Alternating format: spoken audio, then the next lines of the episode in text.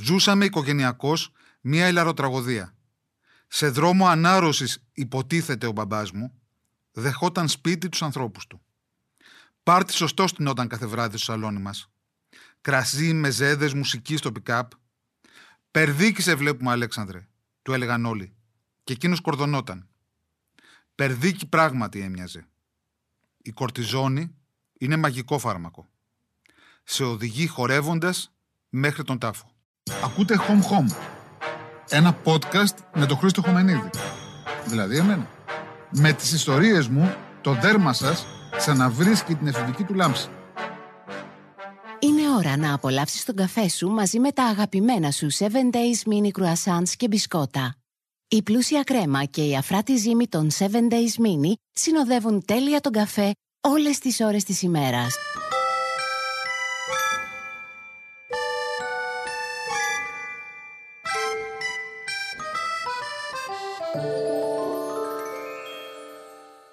Όταν διαγνώστηκε ο καρκίνος του πατέρα μου, είχε ήδη κάνει πολλαπλές μεταστάσεις. Του έδωσαν 6 μήνες ζωής. Ήταν 48 χρονών, η μάνα μου ήταν 41 και εγώ 13.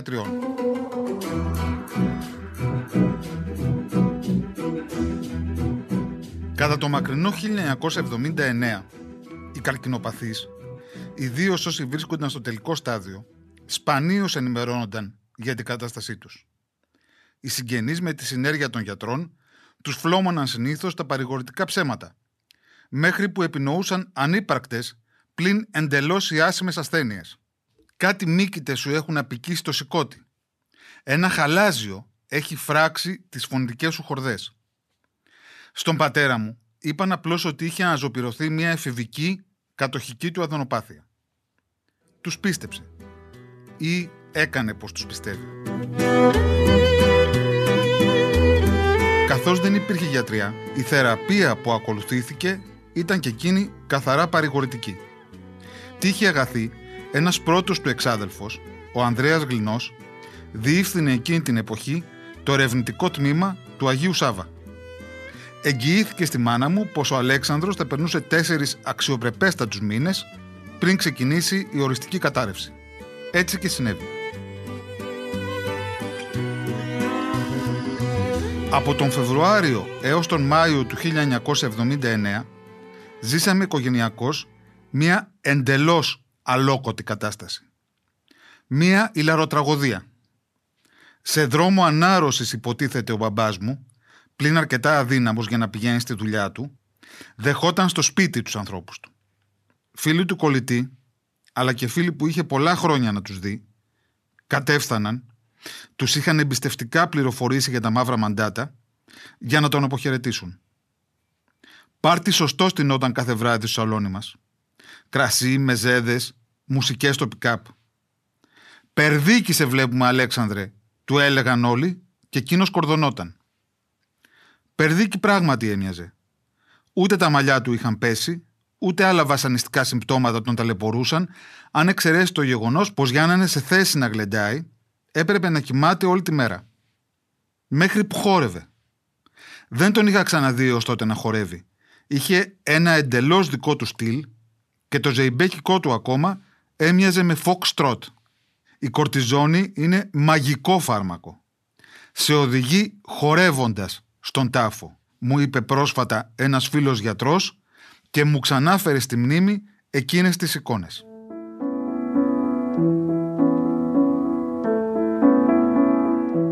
Εγώ πήγαινα στην πρώτη γυμνασίου. Έμπαινα ολοταχώς στην εφηβεία, με είχε πιάσει λαχτάρα για κορίτσια, μα το σχολείο μου ήταν αρένων. Και έτσι απλώς τα φαντασιωνόμουν, διαβάζοντας περιγραφές του Καραγάτσι και ξεφυλίζοντας ξανά και ξανά το ίδιο αμερικάνικο playboy που μου το είχε πουλήσει μεταχειρισμένο ένας συμμαθητής μου στην αστρονομική τιμή των 150 δραχμών. Ο χορός των ορμονών μέσα μου και η χωρή του μπαμπά μου και της παρέας του προφανώς με αποσπούσαν από τις σχολικές υποχρεώσεις μου. Άριστο στο δημοτικό, αντιμετώπιζα το γυμνάσιο με παγερία διαφορία. Ονειρευόμουν περιπέτειες. Σε έναν μπλε κουμπαρά του ταχυδρομικού ταμιευτηρίου ήταν φυλαγμένες οι δέκα λίρες που μου είχαν χαρίσει παππούδες και γιαγιάδες, θείες και θείοι όταν είχα γεννηθεί. Τα χρήσωναν τότε τα μωρά στα εμευτήρια. Μία μέρα θα παραβίαζα την κλειδαριά και θα έχωνα τις λίρες στο μπουφάν μου. Το διαβατήριο στην κολότσεπη με πλαστογραφημένο το έτος γέννησης. Κόντευα 1,75. Θα έπαιρνα ύφος βλοσιρό και θα άπηθα, δεν θα άπηθα, για ενήλικας. Αντί για το σχολικό θα σταματούσα ένα ταξί. Αεροδρόμιο θα έλεγα και θα απογειωνόμουν προς άγνωστη κατεύθυνση.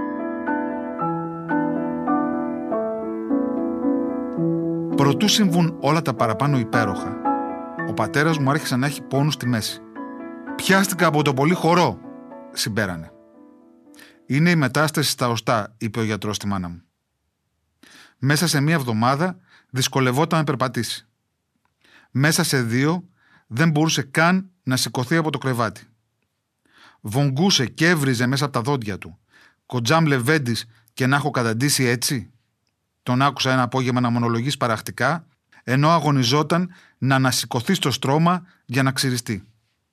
Την ημέρα που τον πήραν με το αναπηρικό καροτσάκι για να τον μεταφέρουν για δεύτερη και τελευταία φορά στο νοσοκομείο, εκδόθηκε η απόφαση του δικαστηρίου για τη σημαντικότερη υπόθεση που είχε αναλάβει ποτέ του. Είχε κερδίσει θριαμβευτικά. Σας το έλεγα πως θα γινόμουν μεγάλος δικηγόρος.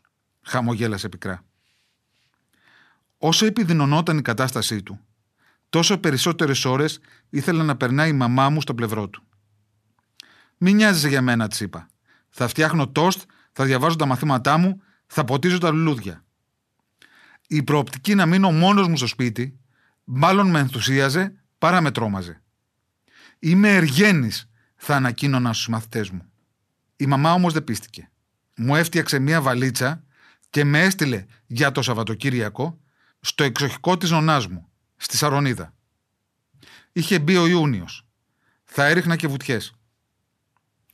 Κατά το μήνα που ακολούθησε, άλλαξα ως φιλοξενούμενος 5-6 σπίτια συγγενών και φίλων με υποδέχονταν με ανοιχτές αγκάλες και έκαναν ό,τι μπορούσαν για να μου απαλύνουν μια θλίψη, την οποία ακόμα κάθε άλλο παρά αισθανόμουν. Άρνηση ονομάζεται. Άγνοια κινδύνου. Γεγονός είναι πως μολονότι προσπαθούσε η μάνα μου να με προετοιμάσει για την επερχόμενη συμφορά, εμένα το αυτί μου λίγο ίδρωνε. Ο μπαμπάς είναι βαριά άρρωστος, μου είχε πει. Ε, θα γίνει καλά, την είχα διαβεβαιώσει. Ο μπαμπάς σου Μάλλον έχει καρκίνο. Είχε λάβει τη σκητάλη ως αρμόδιος επιστημονικά ο θείος Ανδρέας. Και τι θα πάθει, θα πεθάνει; Του είχα απαντήσει με εκείνο το ηρωνικό επιθετικό ύφος που παίρνουν συχνά οι έφηβοι. Τη λέξη θάνατος δίσταζαν να την προφέρουν, προφανώς για να μην με ρίξουν σε πρόωρη απελπισία. Η μαμά μου είχε αγοράσει μονάχα ένα μαύρο μπλουζάκι. Ίσως να χρειαστεί να το φορέσεις κάπου. Ούτε που υποψιάστηκα το υπονοούμενο. Στο σπίτι της αγαπημένης μου θείας Πόπης δοκίμασα πρώτη φορά λαγό, που τον είχε ειδικά για μένα παραγγείλει από έναν κυνηγό στο χωριό. Στο σπίτι του φίλου μου Κωνσταντίνου, η Γερμανίδα μαμά του μας έφτιαξε στρούντελ με παγωτό. Κάτι άλλοι θείοι με πήγαν στην επιθεώρηση. Είδα στο θέατρο Μινώα στην Πατησίων τον θρηλυκό Νίκο Σταυρίδη να υποδίδει τον Μέθησο και τη Σπεράτζα Βρανά Ω συνήθως την τροτέζα. Δύο φορές την εβδομάδα περίπου η μαμά μου φρόντιζε να μου αλλάζει διαμονή. Καθότι, σύμφωνα με μια σμυρνέικη παροιμία, το ψάρι και ο ξένος την τρίτη μέρα βρωμούν. Έτσι κατέληξα στην Κατερίνα και στην Μέρη.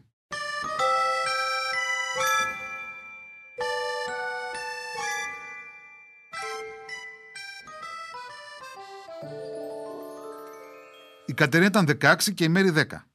Με λαχρινή κατσαρομάλα και πρασινομάτα η πρώτη, ξανθούλα η δεύτερη. Παιδάκι ακόμα. Μακρινές μου ξαδέλφες, από εκείνες που συναντάει κανείς σε γάμους και βαφτίσια, πλην η μαμά του αγαπούσε ιδιαίτερα τον πατέρα μου και έτσι με φορτώθηκαν. Δεν με φορτώθηκαν, υπερβάλλω. Η Μεν Μέρη λίγο νοιαζόταν για την παρουσία μου. Διάβαζε όλη την ώρα Μικη Mouse και άκουγε Bonnie M στο καστόφωνο.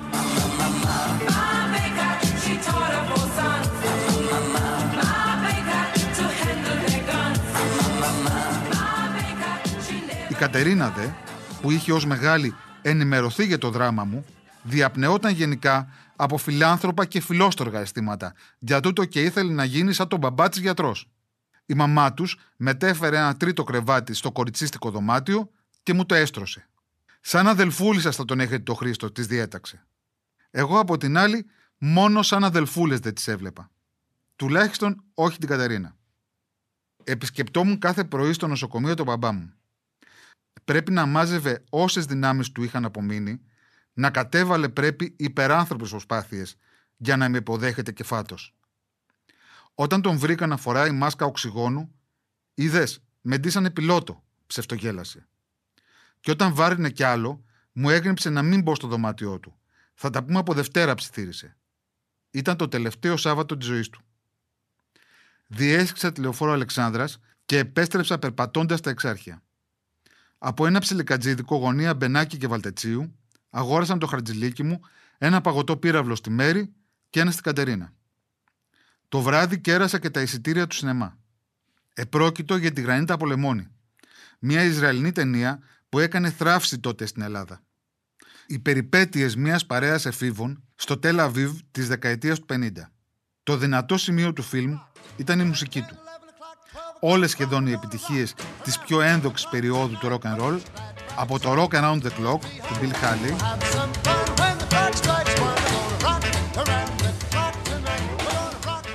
έως το Mr. Lonely, ένας παραξικάρδιο blues του Bobby Vinton.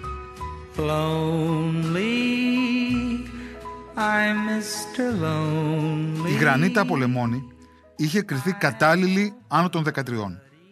Έτσι πήγαμε οι δυο μας, με την Κατερίνα. Σε μία σκηνή του έργου, ο πρωταγωνιστής καταφέρνει να βγει ραντεβού με το κορίτσι των ονείρων του. Βρίσκονται σε ένα κινηματογράφο που παίζει ένα ασπρόμαυρο γκαγκστερικό. Μόλις ξεκινάει το πιστολίδι, το κορίτσι σφίγγεται έντρομο στην αγκαλιά του. Και τότε εκείνος, αντί να την παρηγορήσει, αρχίζει να της βάζει χέρι. Κοίταζα την οθόνη και δεν πίστευα στα μάτια μου. Τόσο εύκολα λοιπόν γίνεται. Τόσο απλό είναι, αναρωτιόμουν. Θρασιμάκι όντας, δεν δίστασα παρά για δευτερόλεπτα. Άπλωσα έπειτα το χέρι μου και άρχισα να ξεκουμπώνω το πουκάμισο της Κατερίνας. Μπορώ, πιστεύω σήμερα, να αντιληφθώ ακριβώς τα αισθήματα και τις σκέψεις της. Από τη μία, αυτό που της συνέβαινε ήταν άνω ποταμών. Από την άλλη, ο μικρός της ξάδελφος περνούσε τις δυσκολότερες μέρες της ζωής του. Όφιλε συνεπώς η ίδια να δείξει ανοχή και κατανόηση. Αλλά τι σόι μικρός ξάδελφος ήταν εκείνος που όχι απλώς δεν είχε πέσει σε μαύρη μελαγχολία, αλλά και παραμέριζε τώρα το σουτιέν της και της χάιδευε τη ρόγα. Έκανε με ανέδεια ανεκδιήγητη ότι το αγόρι που της άρεσε, ένας πρωτοετής της ιατρικής, δεν είχε μέχρι τότε τολμήσει. Η Κατερίνα τραβήχτηκε. Εγώ επέμεινα. Η Κατερίνα ξεφύσηξε θυμωμένη. Εγώ δεν το έβαλα κάτω. Σταμάτα γιατί θα φύγω, με απείλησε. Τη χαμογέλασα μέσα στο μισοσκόταδο του κινηματογράφου τόσο γαλήφικα, ώστε την έφερα σε ακόμα πιο δύσκολη θέση. Ευτυχώς τελείωσε η ταινία. Επιστρέφοντας σπίτι, βρήκαμε τους γονείς της να βλέπουν τηλεόραση. Εγώ θα κοιμηθώ απόψε στην αιώρα, στη βεράντα, ανακοίνωσε η Κατερίνα. Έχει πολλά κουνούπια, δεν καταλαβαίνουν από αουτάν, της είπε η μαμά της. Ε, ας με φάνε. Πλάγιασα στο κοριτσίστικο δωμάτιο, δεν με έπαιρνε όμως ο ύπνος. Με είχαν καταλάβει ταυτόχρονα μια καταπληκτική έξαψη και μια τρομερή αγωνία. Στριφογυρνούσα ανάμεσα στο σινεμά και στο νοσοκομείο. Αισθανόμουν στην παλάμη μου το στήθος της Κατερίνας και είχα στα αυτιά μου τη βαριά ανάσα του πατέρα μου. Σηκώθηκα στο τέλος. Βγήκα στο σαλόνι. Τα ρολά της βεράντας ήταν κατεβασμένα. Κόλλησα το μάτι στη χαραμάδα και αντίκρισα τη ξαδέλφου μου ανάσκελα στην αιώρα με ένα κοντό λευκό νυχτικό, τις μπουκλες τη χειμένε στο μαξιλάρι και μια κλωστή από σάλιο να κυλάει από το μισάνυχτο στόμα της. Πόσο όμορφη είναι, εκστασιάστηκα. Θα σήκωνα τα στόρια και θα έβγαινε έξω μόνο και μόνο για να τη χαϊδέψω τα μαλλιά. Φοβήθηκα όμως μην την ξυπνήσω. Το βλέμμα μου έπεσε τότε τυχαία στο ρολόι του τοίχου. Μία και 25. Την ίδια ακριβώς ώρα θα διάβαζα πολύ καιρό αργότερα στη ληξιαρχική πράξη του πατέρα μου. Χρόνος θανάτου 1 και 25. 3 Ιουλίου 1979.